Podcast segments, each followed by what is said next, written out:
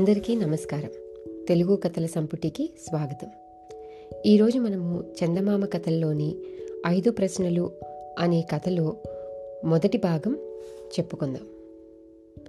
పూర్వకాలమందు కౌసంబీ నగరంలో రత్నాకరుడనే కోటీశ్వరుడు ఉండేవాడు. అతనికి సులోచన అనే ఒక్కగానొక్క ఆడపిల్ల పుట్టింది. సులోచనను తండ్రి ఎంతో గారావంగా పెంచాడు. అయితే తనకు మగ సంతతి ఎవరూ లేకపోవటం వల్ల తన తదనంతరం పిల్లల క్షేమం కనుక్కునే వాళ్ళు లేరు కదా అనే పెద్ద బెంగ పట్టుకుంది. ఈ బెంగతోటే రత్నాకరుడు మంచం పట్టి కొన్నాళ్ళకి చనిపోయాడు. తండ్రి చనిపోవడంతో సంసార భారం అంతా సులోచన నెత్తిన పడింది. తను పెళ్ళి చేసుకున్నట్టయితే బ్రహ్మాండమైన ఆస్తి అంతా పరులపాలైపోతుందనే జంకుతో ఆమె వివాహం చేసుకునేకూడదని నిశ్చయించుకున్నది. పురుషులు ఆమె కంటపడకుండా ఉండే విధంగా ప్రత్యేకించి ఒక భవనం కంటించుకుని అందులో ఉండసాగింది. సులోచన క్షేమం కోరిన వాళ్ళందరూ ఆమెను పెళ్ళి చేసుకోమని ఒత్తిడి చేయనారంభించారు. వారి మాట తీసివేయటానికి వీలు లేదు. తనక పెళ్ళాడటం ఇష్టం లేదు. కనుక బుద్ధిమతి అయిన సులోచన ఒక ఏర్పాటు చేసింది. ఐదు ప్రశ్నలు వేస్తాను. వీటికి ఎవరైతే సరి అయిన సమాధానం చెప్పగలరో వారిని పెళ్ళాడుతాను. అని ఆమె అనే వరకు అందరూ బాగుందంటే బాగుందన్నారు. ఈ వార్త తెలిసి దేశ దేశాల నుంచి పరాక్రమవంతులైన రాజకుమారులు ఎంతోమంది వచ్చారు. వచ్చిన వారంతా ఆమె వేసిన మొదటి ప్రశ్నకే జవాబు చెప్పటం మాత్రం కాదు అంటూ వచ్చిన దారినే వెళ్ళిపోయారు.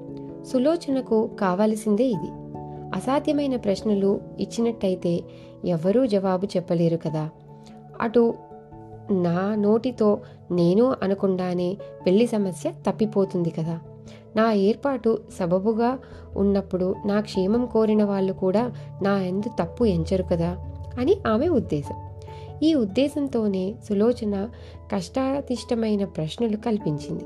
చాలామంది రాజకుమారులు జవాబు చెప్పలేక తల వంచుకొని వెళ్ళిపోయిన తరువాత చివరకు ఒక రోజున నేపాళ్ళ రాజ్య కుమారుడైన ధీరసింహుడు సులోచనను చూడవచ్చి ఆమె మొదటి ప్రశ్న ఏమిటో చెప్పమన్నాడు.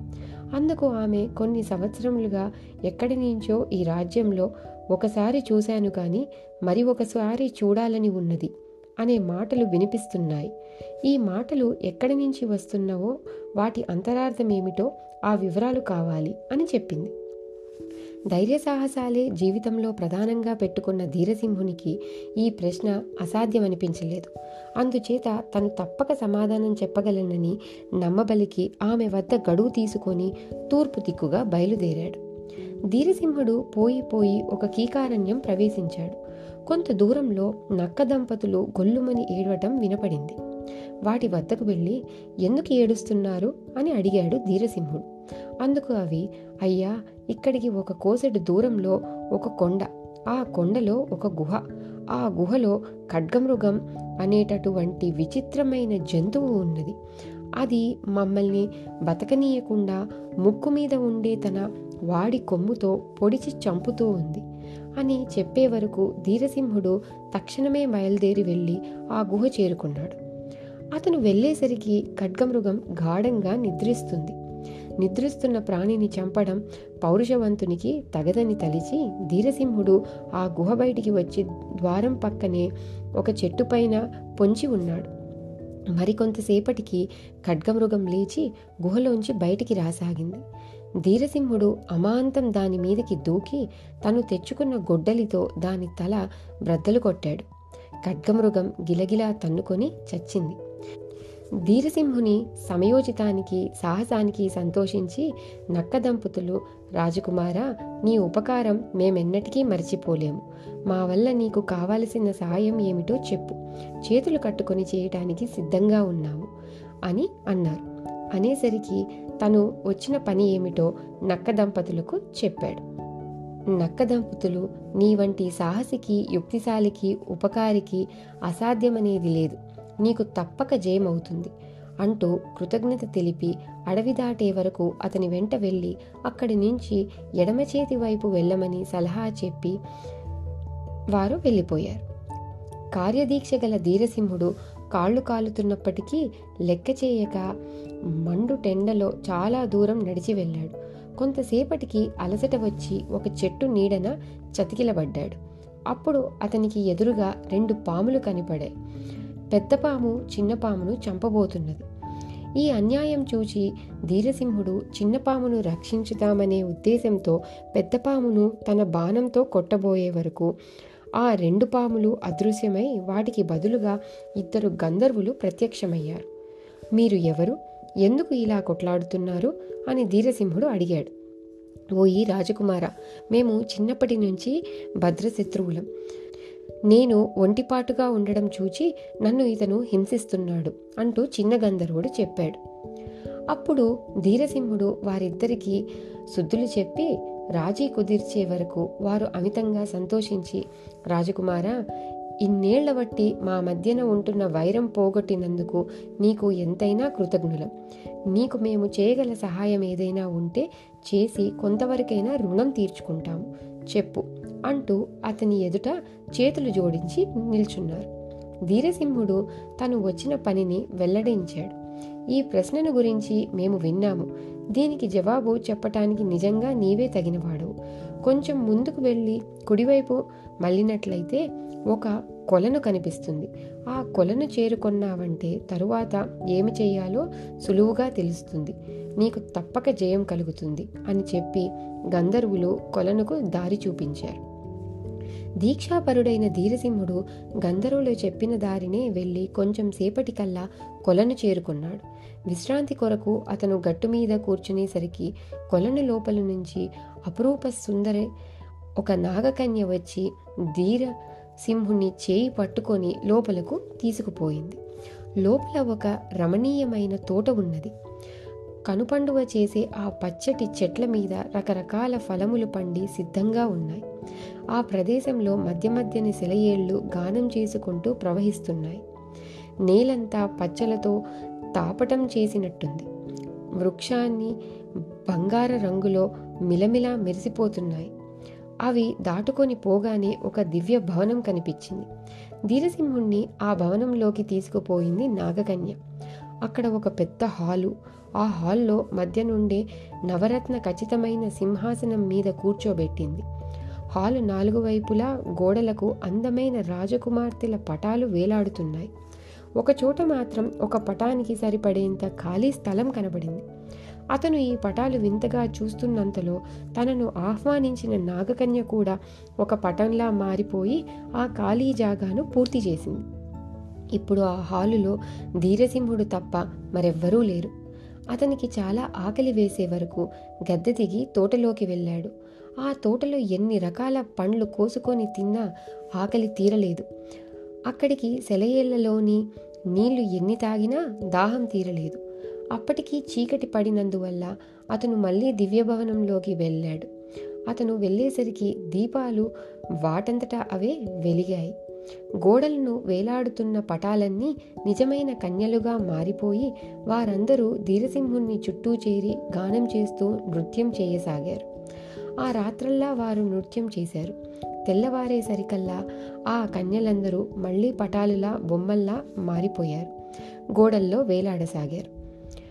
అటు తరువాత అక్కడే ఉన్న గోడ కన్నంలోంచి చీమల బారు పాకుతూ బయటకు రావడం కనపడింది ధీరసింహునికి. అతను కన్నం దగ్గరకు వెళ్ళి గోడను తట్టే వరకు అక్కడ బోలుగా ధ్వనించింది. ఆ గోడను కత్తితో పొడిచి బద్దలు కొట్టేసరికి ఒక అర అందులో ఒక పాత తాళం చెవి కనపడింది. దానితో భవనంలోని ప్రతి గది వరకు వెళ్ళి తెరవబోయాడు కానీ అది ఏ గదికి పడలేదు. దానితో చివరి నుండే చిన్న గది మాత్రం తెరవగలిగాడు. అతను ఆ గదిలో ప్రవేశించి చూడగా అక్కడ ఒక ఇనుప పెట్టె మాత్రం ఉన్నది. ఆ పెట్టె తాళం చెవి ఎక్కడైనా దొరుకుతుందేమోనని అతను ఆ చోటంతా వెతికాడు. కానీ ఎక్కడా తాళం చెవి కనిపించలేదు. ధీరసింహుడు నిరాశ చెంది మరలిపోతూ ఉండగా అతని కాలు నేల మీద ఉన్న ఒక మీట మీద పడింది. కాలు మీట మీద పడి పడడంతోనే ఇనుప పెట్టె గభీమని తెరుచుకున్నది. అప్పుడు ధీరసింహుడు ఆ ఇనుప పెట్టెలో ఏమున్నదో అని చూచాడు. దాంట్లో ఒక రాగి రేకు తప్ప మరేమీ లేదు. ఆ రాగి రేకు పైన ఇలా రాసి ఉన్నది. ఇదంతా మాయ. ఎవడైతే ఈ తోట మధ్యని ఉన్న బంగారు చెట్టును పెళ్ళగిస్తాడో అతను ఈ మాయను తెలుసుకోగలుగుతాడు. ఇది చూడగానే ధీరసింహుడు ఉత్సాహంతో తోటలోకి వెళ్ళాడు. రాగిరేకు పైన రాసి ఉన్న విధంగానే బంగారు చెట్టు ఆ తోట మధ్యలో కనిపించింది. కానీ అతను దాన్ని పెళ్ళగించలేకపోయాడు. మళ్ళీ నిరాశ చెంది వెనుకకు తిరిగి వెళ్ళిపోతుండగా ఆ చెట్టు పక్కనే అటువంటిదే ఒక చిన్న బంగారు చెట్టు అతనికి కనిపించింది.